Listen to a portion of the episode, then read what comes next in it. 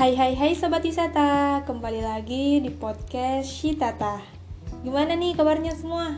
Semoga tetap dalam keadaan sehat ya.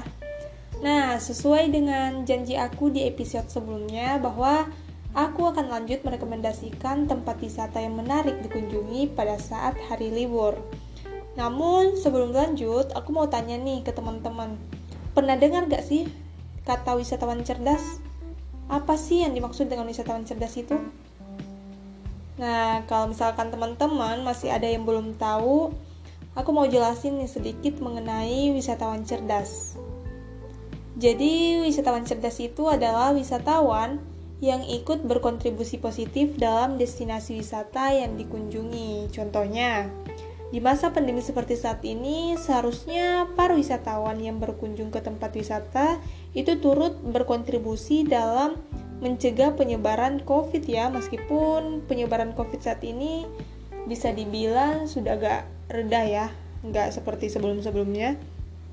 Namun kita tetap harus menjaga protokol kesehatan dan tetap mematuhi protokol kesehatan yang telah ditentukan. Contohnya, ketika berwisata harusnya kita tetap memakai masker dan membawa hand sanitizer itu lebih baik kita mencegah ya daripada nanti sudah kena covid baru mau sibuk ngobatin. Nah mending kita mencegah deh. Toh juga kita nggak bakal rugi kalau mematuhi protokol kesehatan ya kan? Nah sekarang kita kembali ke pembahasan awal. Sesuai dengan janji aku bahwa aku akan explore nih beberapa tempat wisata yang recommended dikunjungi saat hari libur. Nah, khusus part kali ini aku akan bahas mengenai tiga tempat wisata recommended yang ada di Jawa Timur. Jadi teman-teman silahkan disimak ya. Jadi tempat wisata yang pertama adalah Gunung Bromo. Nah, Gunung Bromo ini adalah salah satu ikon dari Jawa Timur yang sudah terkenal hingga ke mancanegara, teman-teman.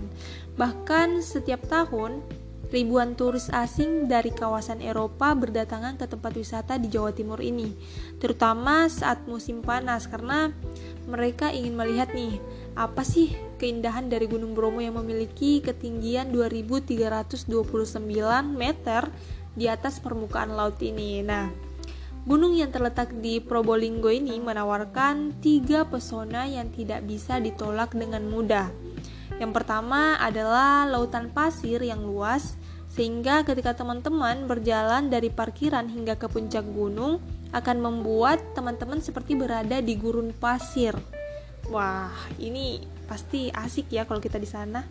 Yang kedua adalah pemandangan dari jauh yang sangat indah, di mana dari kawasan penanjakan teman-teman bisa nih menyaksikan matahari terbit yang menembus kabut. Wah, aku nggak bisa bayangin nih bagaimana indahnya di sana. Pasti super super indah. Nah yang ketiga adalah sensasi menunggang kuda di padang pasir. Kalau teman-teman tidak kuat melakukan perjalanan teman-teman ini bisa menyewa kuda hingga ke kaki gunung lalu kemudian teman-teman bisa naik tangga hingga ke puncak Nah, selanjutnya yang kedua adalah tempat wisata Kawah Ijen. Jadi, Kawah Ijen ini telah berhasil menjadi ikon kedua dari Jawa Timur yang ketenarannya tidak kalah dengan Bali, teman-teman.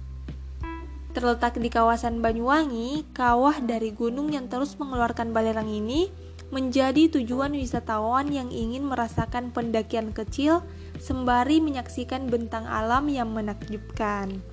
Nah, perlu teman-teman ketahui bahwa atraksi yang ditawarkan oleh tempat wisata di Jawa Timur ini adalah kegiatan penambang balerang yang unik, di mana ada puluhan orang menambang dari pagi untuk membawa bongkahan batu balerang dari gunung hingga ke bawah. Nah, selain itu, Kawah Ijen juga memiliki blue fire yang merupakan salah satu fenomena alam terbaik di dunia. Wow fenomena alam terbaik di dunia keren banget sih nah di mana pada saat dini hari kawasan kawah di gunung ini memendarkan warna biru seperti api jadi untuk bisa menyaksikannya teman-teman harus berangkat sekitar pukul 1 atau 2 pagi agar uh, sinar matahari tidak mengaburkan fenomena menakjubkan ini. Jadi teman-teman kalau mau menyaksikan itu, teman-teman harus uh, mulai berangkat pada pukul 1 atau 2 pada uh, pagi hari ya. Jadi memang butuh sedikit perjuangan.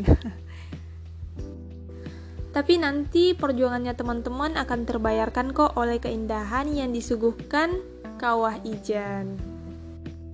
Nah, destinasi wisata yang ketiga atau yang terakhir adalah wisata Bahari Lamongan. Jadi, kawasan Lamongan terletak di kawasan pesisir sehingga memiliki udara yang cukup panas, teman-teman. Namun, ada ribuan orang datang setiap harinya untuk menikmati serunya wisata Bahari Lamongan ini. Taman bermain yang dibangun di Tanjung Kodok ini menjadi tempat menghabiskan akhir pekan dengan aneka wahana bermain yang sangat menarik. Karena berada di dekat pantai, sebagian besar wahana di tempat wisata di Jawa Timur ini berhubungan dengan air. Jadi, wisatawan bisa bermain di kolam dengan aneka seluncuran. Selain itu, teman-teman juga bisa memasuki ruangan hantu yang ngeri dan cocok untuk teman-teman yang mau menguji nyali nih. Nah, selanjutnya, kawasan ini juga memiliki museum kupu-kupu yang menyimpan banyak koleksi serangga dari berbagai daerah di Indonesia, teman-teman. Nah, itulah tadi tiga destinasi wisata yang recommended dikunjungi sekitar Jawa Timur.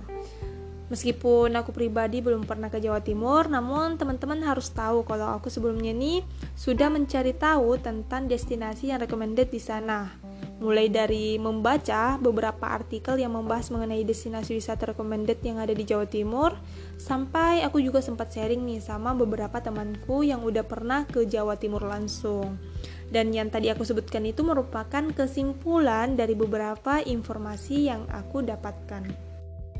Semoga informasi yang aku tadi sampaikan dapat bermanfaat bagi teman-teman semua. Jangan bosan-bosan dengerin podcastnya aku. Insya Allah di episode selanjutnya aku akan tetap mengeksplor berbagai destinasi wisata yang menarik. Jadi pantengin terus ya podcastnya aku. Sampai jumpa di episode selanjutnya. Saya Sitata pamit undur diri. Terima kasih.